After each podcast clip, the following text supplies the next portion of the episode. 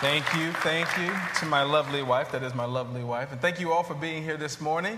Like my wife said, my name is Gino, and I'm one of the pastors here. And I just want to welcome you all to the South Suburban Vineyard Church. Special welcome to anybody who's visiting with us for the very first time. We're, lo- we're, we're glad to have you here. Also, special welcome to anybody who's listening to us through our website or through our podcast on iTunes. You are also welcome to come and worship with us here on Sunday mornings. I want to just briefly uh, mention something that we have coming up on not this Monday, but next Monday. Some of you have been reading about it in the bulletins, you've seen the announcements, and even our leaders, we've been discussing this. is a 21 day fast that we have coming up here. And before you run out the door, let me just explain that. Uh, each, each and every year, we, we, we, we regularly practice the spiritual discipline of fasting. And fasting is just denying ourselves something in an effort to move closer to Jesus, you know, denying ourselves something in order, order, to move closer to Jesus. And some of us choose to, uh, to fast food or to completely cut out food for the duration of the fast. Some people choose one meal a day, or some people give up Facebook. Some people give up social media, maybe any extra functions on their mobile phone. They choose something that's usually get, kind of got a hold on them, and they lay that down for the duration of the fast and, and spend that time generally in prayer and seeking the Lord and reflection and things like that. So we have one coming up. Uh, it's on uh, uh, September 10th is when it begins. I believe that's a Monday. And this 21 uh, day fast is a fantastic opportunity for us to corporately as a ch- church join in and, and pursue God together. We believe that, you know, we have a lot of things that we have before the Lord. The Lord promised us a fantastic year. It's been a fantastic summer. And I don't know if you know this, but oftentimes a, on a church calendar, the fall is the time where people really try to plug into church. I mean, school is starting around that time. So we just want to saturate ourselves in prayer and uh, deny ourselves some things in an effort to press in to Jesus. We will be spending uh, next week talking about fasting. Next week's message will be on fasting just to bring some clarity to those of you who've never fasted before. But I also want you guys to spend this week in prayer just asking the Lord to highlight the things that He will cause you to lay down uh, for the duration of this fast that's coming up. I also want to uh, uh, issue a special welcome to all of you, as many of you who, who can, to come and participate in our Saturday morning corporate prayer events. It's um, not very well attended, generally speaking. But through the next three weeks, when this fast starts, I'm going to ask that um, each and every person that can really make an effort to come so we can just saturate this church, saturate this community in prayer. And if you need more information on that, if you have questions about that, you can ask me. But many of your questions will probably be answered next week as we talk about fasting in next week's sermon. Everybody clear on that? No? Uh-huh, yeah. All right, all right, so we move forward. Well, I have a friend of mine who's a pastor uh, on the north side of Chicago, and he tells a story about a guy who had come to his church from a more mainline denominational church. So the guy had come to his church and been hanging around his church for a while. So after the guy had been hanging around, maybe a year or so, my friend goes up to this guy and says, Hey, listen, um, you've been hanging around this church long enough to be able to observe how we do things, to get a feel for how we do things.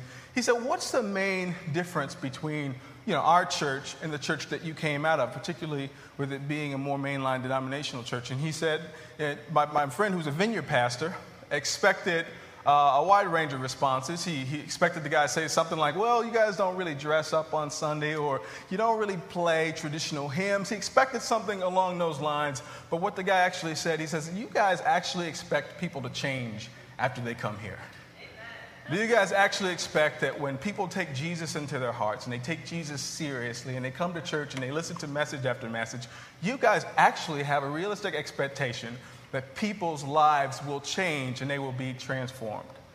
When I heard this story, I thought, wow, I want people to say that about the South Suburban Vineyard. That when people come to this church, there's a realistic expectation that people will change. I don't want to make any, uh, I don't want to confuse anybody here. I want to let you know that we expect you to change when you come to this church. Now, that may sound bad, worse than I, what I want it to sound like, but what I'm saying is we expect that when you take Jesus into your life, that you will change. We expect that when Jesus moves in, he will bring some of his stuff with you and presumably put some of your stuff out on the front step to be collected by the trash collectors. We expect that Jesus will change you because Jesus expects us to change. Jesus expects us to change. I've been uh, track, if you've been tracking with us, you know that we're uh, in the midst of a series that we've been calling Real Faith, and it's my privilege to conclude this series this week. It's been a very impactful series. I don't know about for you, but I've been challenged and changed by and through it. But we're simply calling this series Real Faith. Of course, setting it apart from fake faith or counterfeit faith or the things that look like faith but really don't measure up at its core and at its surface, uh, at the real essence of it. We've defined faith using the scriptures, Hebrews 11, verse 1. Faith is the confidence that what we hope for will actually happen. It gives us assurance about the things that we cannot see. And each and every week, we've hung our hat on the word confidence in that definition. Confidence about what? Confidence that God is who He says He is, that he, He's the real deal, that He will do exactly what He says that He will do. He's credible God. And that confidence is expressed in the life of a believer by nothing other than obedience. In other words, don't tell me how confident you are in Jesus. Don't tell me how sold out you are as it relates to faith.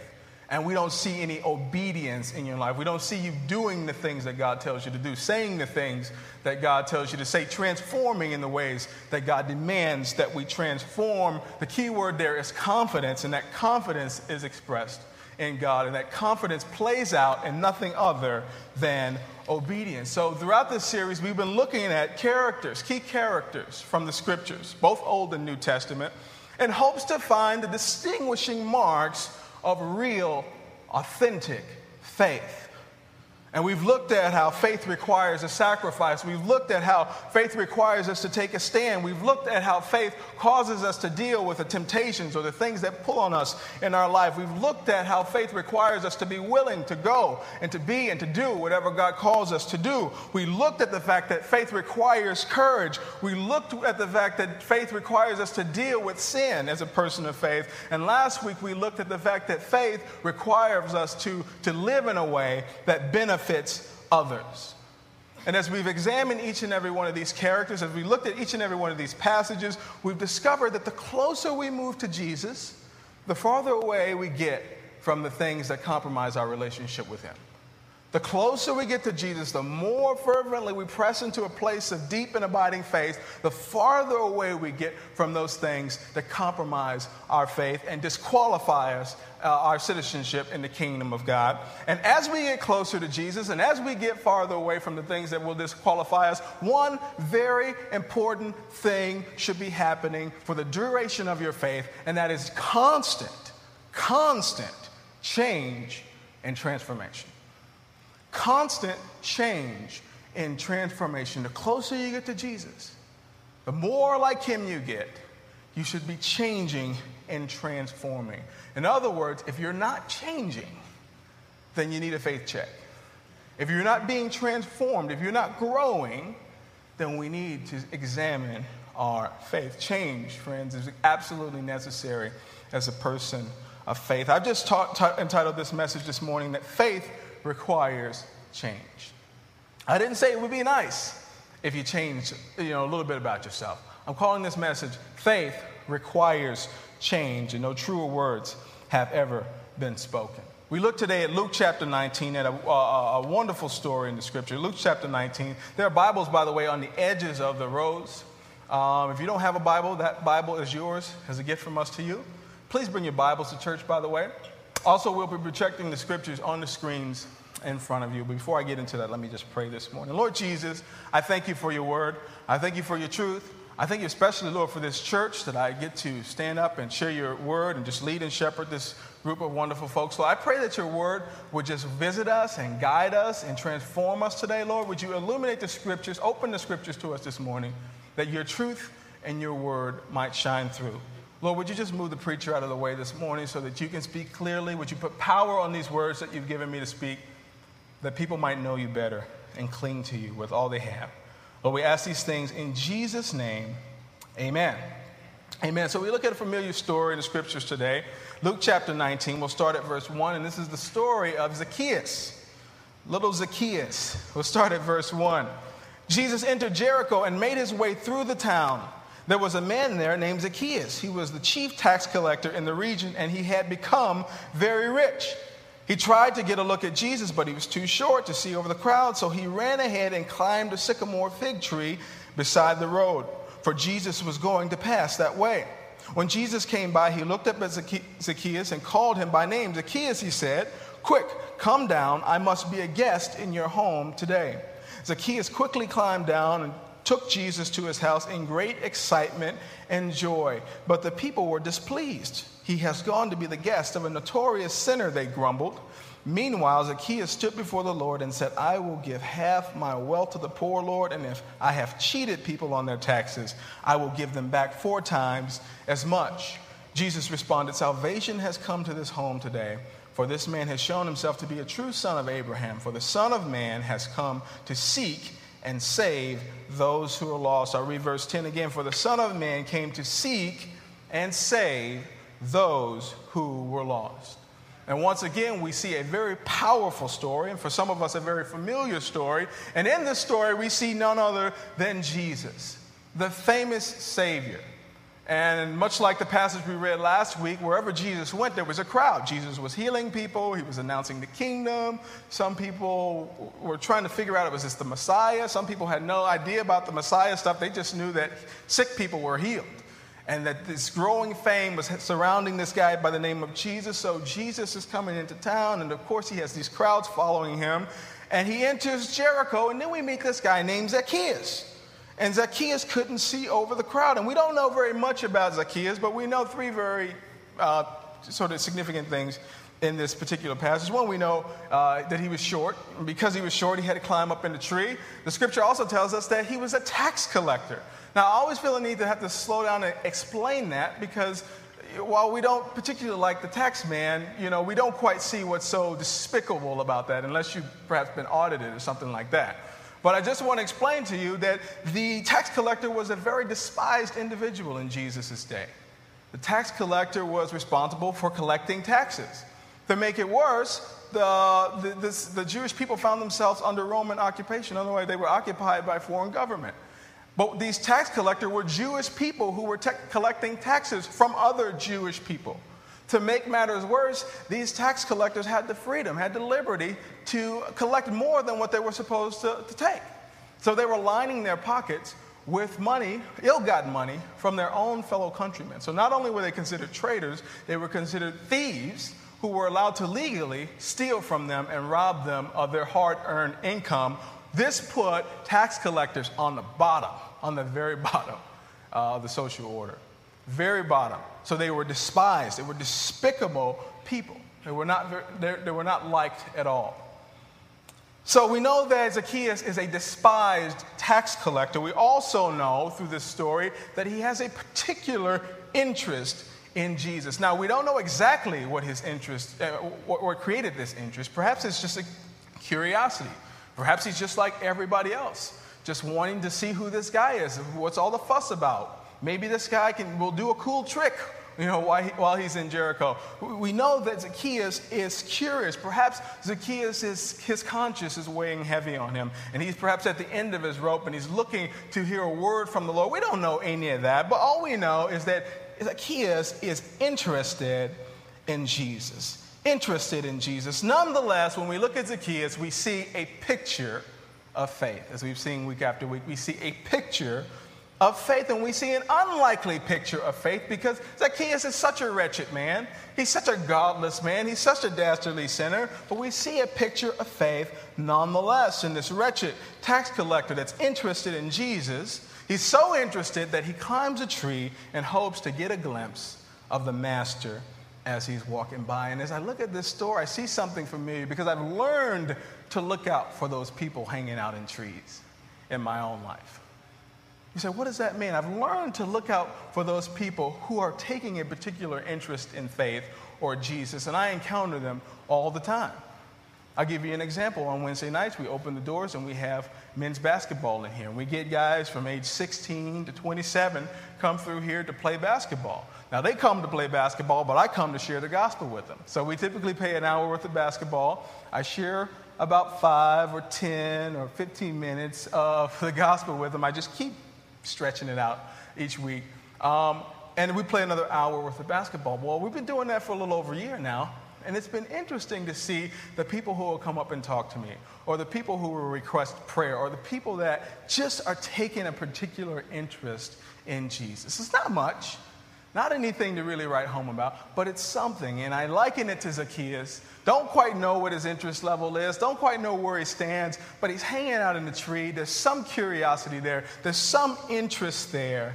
And I've learned in my life to look out for those people hanging out And for those of you who are followers of Jesus, who take seriously Jesus' command to go into all the world and to make disciples of all men, you want to keep your eye out for those folks who are hanging out in trees. Maybe the person that comes to your cubicle and asks you a question about faith, or maybe somebody who asks you, What's that worship music you're listening to at your desk? Or maybe somebody who's facing a life difficult, uh, difficulty and asks you a question, or they, there's just some sort of interest in faith. I've learned, as you should, to take a particular interest in those like Zacchaeus that are just hanging out in the tree, looking to hear a word, looking to, to be enlightened by Jesus because this is what Jesus does. And the very last past, the very last verse that we read says Jesus came to seek and save those who were lost. And that's where we start this morning. The first thing I see in here is that Jesus is searching.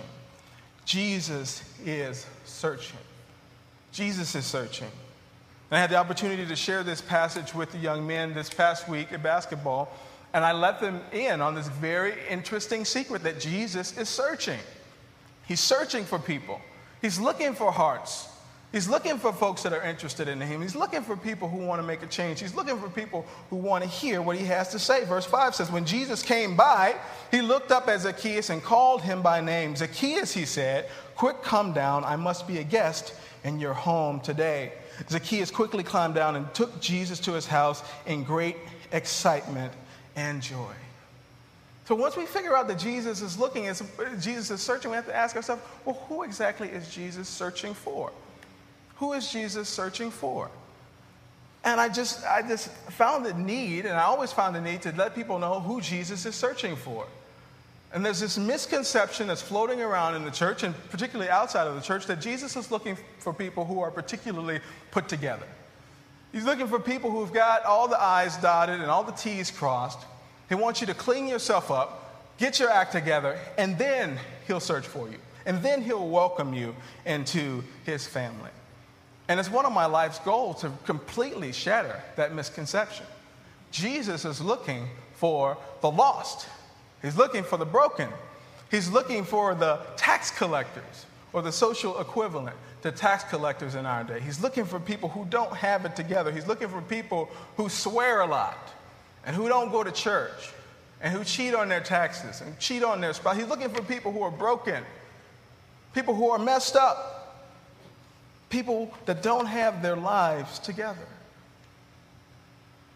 And not only is he looking for people who are messed up and who are broken, he's looking for people who are aware of that brokenness, who know that they're jacked up, who know that unless Jesus redeems them, who know that unless Jesus saves them, that they're up the creek without a pattern.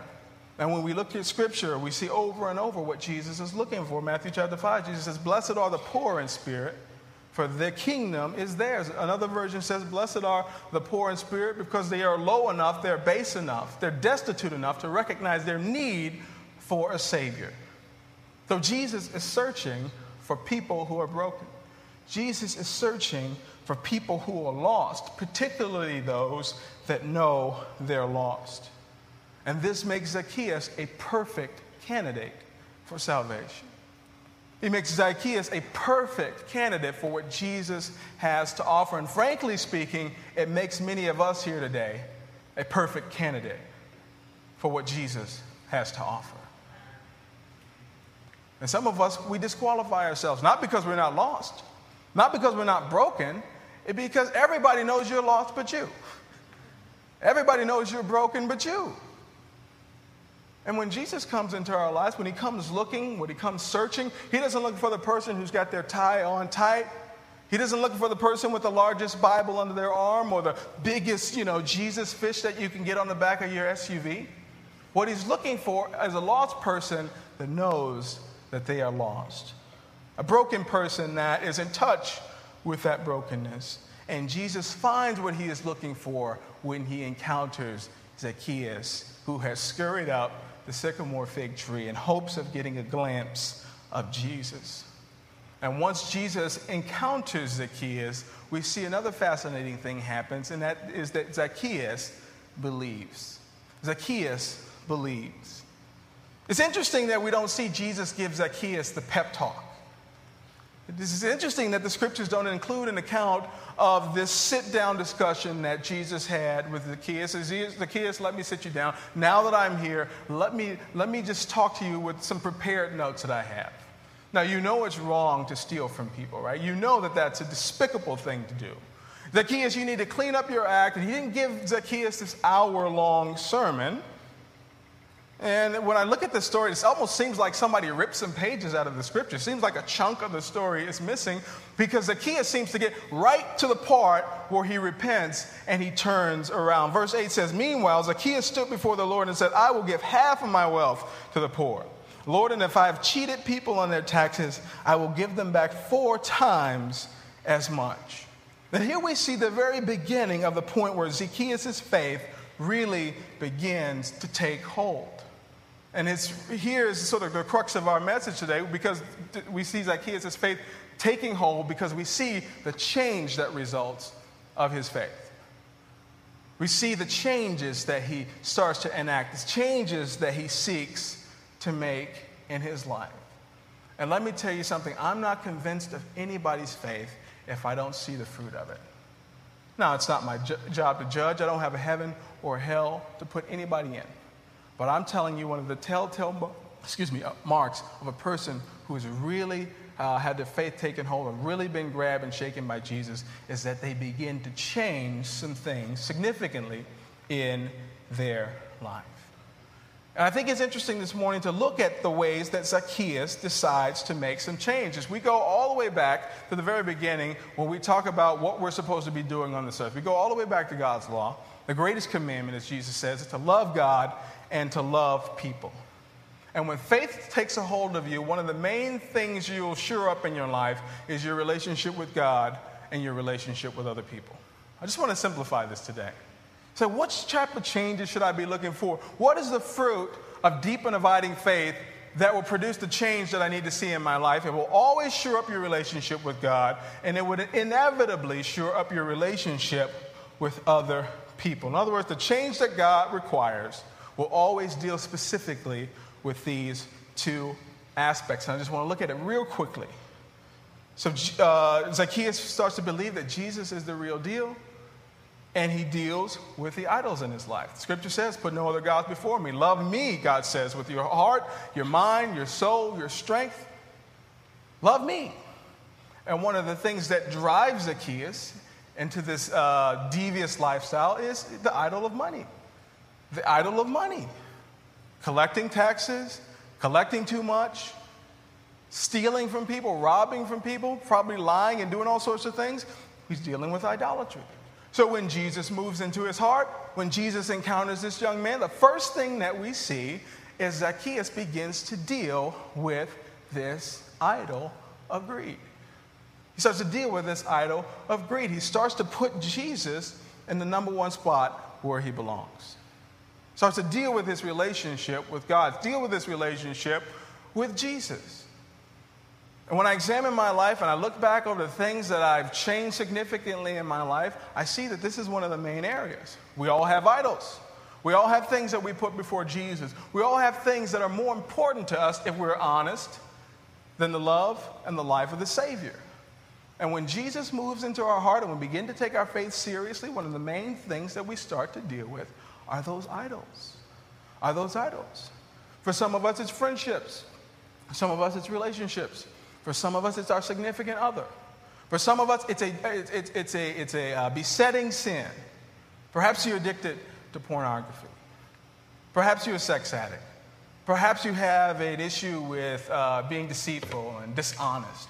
Perhaps you have all sorts of secrets that are ruining your life, and the list can go on and on and on. All of these are idols, but when Jesus moves in, one of the telltale signs is that you'll start to deal with those idols.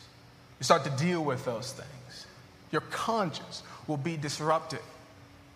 The Spirit of God that lives within you won't let you get a moment's peace, won't let you move forward without dealing with those things. And some of you here today, and you know, you know exactly what I'm talking about. Some of you know exactly what I'm talking about. Others of you are here today, and you know exactly what I'm talking about. And you also know that those things have not been changed in your heart. You haven't been moved to action. You haven't been stirred enough by the Holy Spirit to change those things, to deal with those idols, to move God ever so quickly to the number one spot. When I look at people like that, when I talk to people like that, I always see a life in chaos. Doesn't matter if Jesus is number two, doesn't matter, he could be a close second. I'm telling you, that number one thing will run and perhaps ruin your life. So, the change that we seek is moving Jesus to number one spot, moving Jesus to that point where he's number one in your life, and it'll inevitably kick out the idol that's been ruining and disturbing your life and your peace with God. Like I said, the closer we get to Jesus, the farther away we move from the other things, and that's what we're looking for. So, we see Zacchaeus dealing with this idol that produced this immoral behavior. And we also see as Zacchaeus deals with this idol, he pledges to get right with other people. He pledges to get right with other people. What brokenness and sin against God often creates is a, a, a self centeredness and a selfishness that puts you first above others. It's not intentional, it's just natural byproduct of sin. You got your idols, you got your things, you got your besetting sins, you're pouring yourself into those things, and all of a sudden, nobody matters but you. Nobody matters but you. All you can see is your needs. All you can see is meeting your immediate needs. And this is what was happening to Zacchaeus. These are his fellow countrymen, selling them out to get rich, to make money, to worship his idol of greed. And Zacchaeus says, Listen, I will give half of my wealth to the poor, Lord, and if I have cheated people on their taxes, I will give them back four times as much. Zacchaeus says, Listen, Lord, I'm getting straight with you, and I'm going to get straight with other people. Now, this can play out in a million different ways depending on what your issue is, depending on what your area of brokenness is. But it always deals generally with the same thing getting right with God and getting right with people. That's the change that we seek. Those are the fruit that grow on the tree of the life of a person who has a deep and abiding faith. Zacchaeus believes, his belief gives way to change, and that change gives way to a wholeness and healing that he's perhaps never experienced before. I say Zacchaeus believes. And how do I know that Zacchaeus believes? Because I see his actions. I see the resolve to do things better. I see the resolve to make things right, the things that he's done wrong. I see a resolve to move closer to Jesus, and things will start to fall into place. Now, let me make it clear. If we were to follow Zacchaeus after this point, I'm not suggesting to you that he's a perfect, just angel, that he's never sinned again, that he's never wronged somebody again. Perhaps he's struggling with greed again. Perhaps he struggles with some other vice. I'm not talking about perfection. None of us will reach perfection. The goal is to be moving closer and closer to Jesus, and that's our goal for the rest of our lives. But will always give us some work to do, which will always be producing godly change in our life. Romans chapter 10, verse 9 and 10 says, If you confess with your mouth that Jesus is Lord and believe in your heart that God raised him from the dead, you will be saved. For it is by believing in your heart that you are made right with God, and it is by confessing with your mouth that you are saved. So Paul's giving us a formula for what it takes to be saved. If you confess with your mouth, and let's, let's go public with this thing. If you confess with your mouth and you believe in your heart. Now, I always feel the need to clarify what that belief means.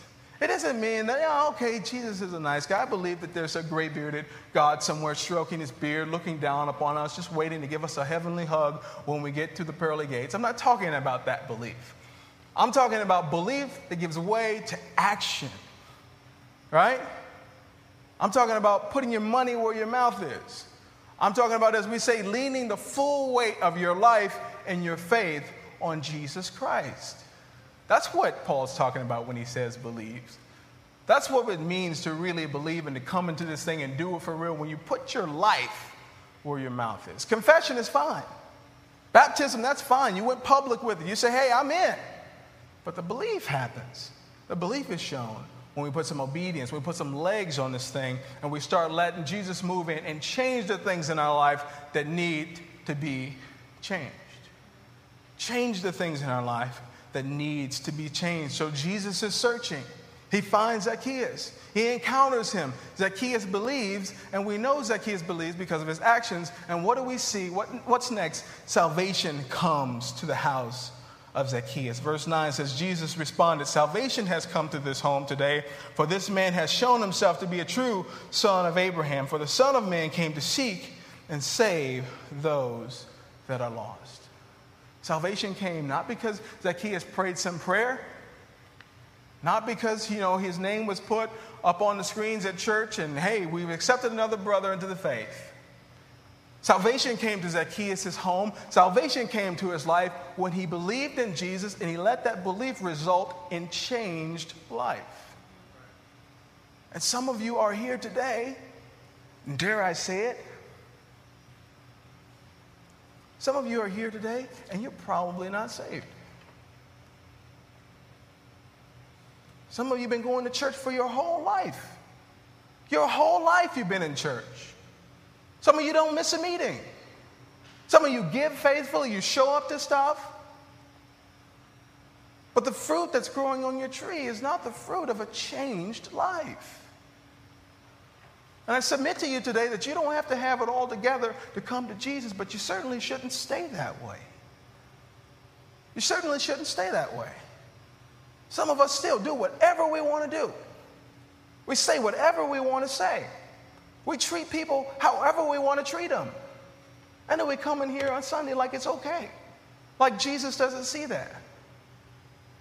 We come in here and try to press other people by looking the part and saying what we need to say. And the Lord would say to, to you today, have you changed the things that you need to change?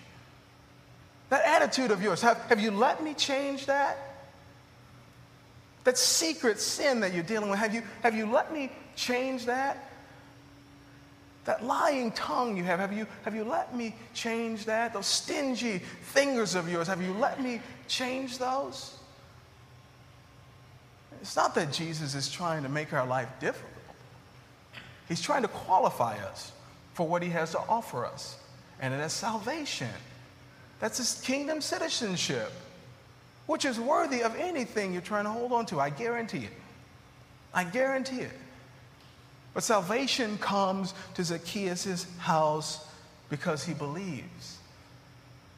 And that belief is expressed by obedience, and I'll say it a different way, a plainer way, is that Zacchaeus does what he knows to do.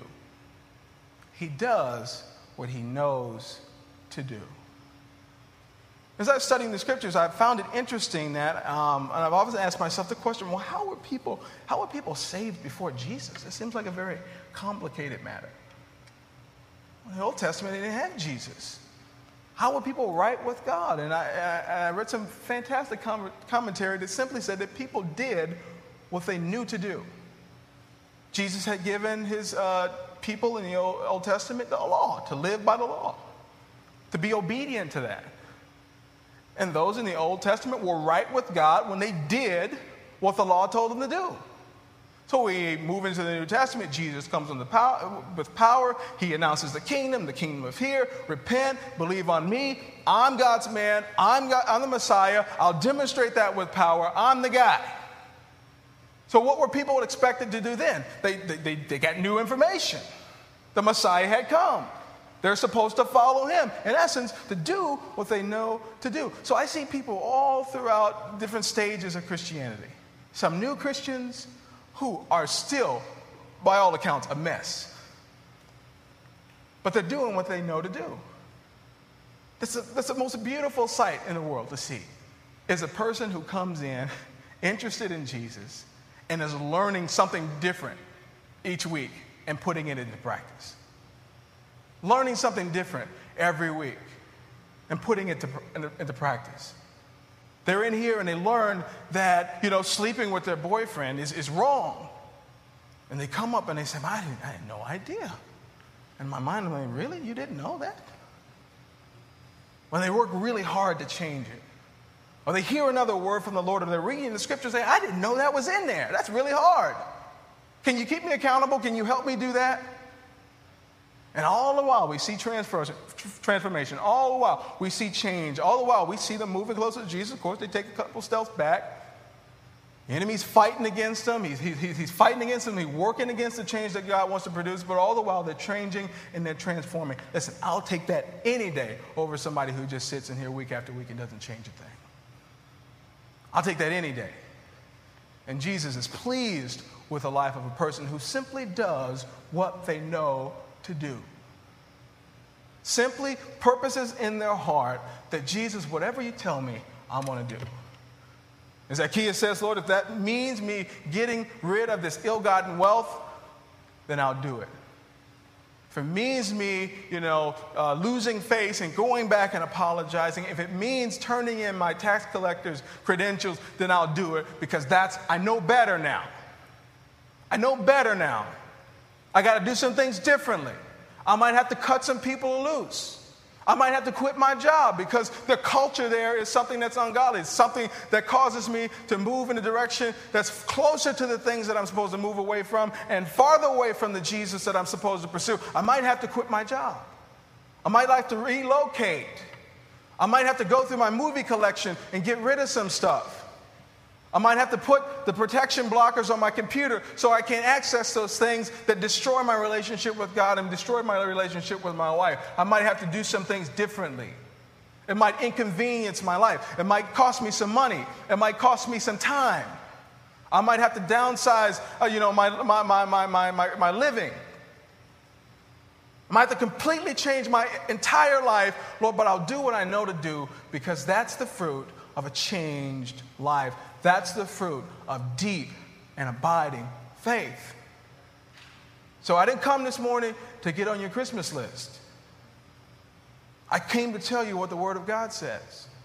I came to tell you about the things that I have to wrestle with in my own life and in my own heart each and every day before I stand before you and preach this stuff. I come to tell you that we're on the same side of the table. I'm not preaching down to you saying, you need to be more like me. I'm saying, we need to be more like Jesus. And some of you, as you sit here today, as you examine your faith, you say, man, I really need to change some things. You say, man, that's been like that for a long time. I've been wrestling with that thing since 86. I've changed some superficial things. I've put some glitter on that or polished that, but deep on the inside, those deep secret things have remained the same. And you ought not be satisfied with that anymore. You ought not to be able to come in here each and every week and hear the word of the Lord and leave and have absolutely no desire to change the things that are in your life. It ought to bother you that there's distance between you and Jesus. It ought to upset you that there are things in your life that have been left unchanged. Salvation come to your house today? What Jesus says, this is a true son, this is a true daughter of Abraham. Would he say that about you in the privacy of your own quarters? Or would he say, listen, you got some work to do? Would he say, what's behind your, what's behind your back? Give me that. Listen, why don't you go public with this thing? When is your faith going to take hold? What would Jesus say to you? Would salvation be your portion today? Or do you have a ways to go? How do we put this all together? First, I remind you that Jesus is searching. Jesus is searching. For those of you who are, are not in the family of God today, those of you who are far from Jesus, maybe you've strayed, maybe you've wandered. If not, physically, but in your hearts. I want to let you know that Jesus is searching. He's searching for you. If you're hearing my voice today, you're sitting in this room, or you're hearing my voice through the internet or through the podcast, listen, Jesus is searching for you. So, coincidence that you've clicked on this link. There's no coincidence that you're here today. Jesus is searching for you, and what he wants to find you do is hanging from a sycamore tree, looking to get a glimpse of him. He wants to find you as interested in Him as He is in you. He wants to find you lost, broken. And not just lost and broken, but in touch with your brokenness, in touch with your lostness. And when He finds you in that state, He wants to change you. He wants to move into your life. He wants to bring His stuff in the fruit of His Spirit the love, the joy, the peace, the patience, long suffering, all the good stuff. He wants to bring that stuff in. And He'll undoubtedly move some things out. And when you encounter Jesus with a broken heart and with a broken spirit, you say, Lord, I, ha- I need all that you have. I need everything that you got and some. Then that's when true belief happens.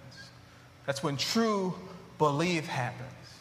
And the fruit of that belief is action, man. Changed life. Talk about that confidence and things that are to come, the confidence that Jesus is who he says he is. We see that confidence expressed in obedience and action and movement, and that action produces the change that we need to see. That means getting right with God, moving him to that number one spot, letting go of your idols. And the natural progression is that your life with others Relationships with others, how you treat and interact and relate to other people will significantly change. Listen, I guarantee it. I guarantee it. I guarantee it. We believe, and as a result of that belief, salvation comes, kingdom citizenship comes and all of the beauty and the bounty of the kingdom. Healing comes, wholeness comes. I'm not talking about a perfect life, I'm talking about a deep and profound sense of functionality that you've perhaps never experienced before. That's what comes as a result of true belief.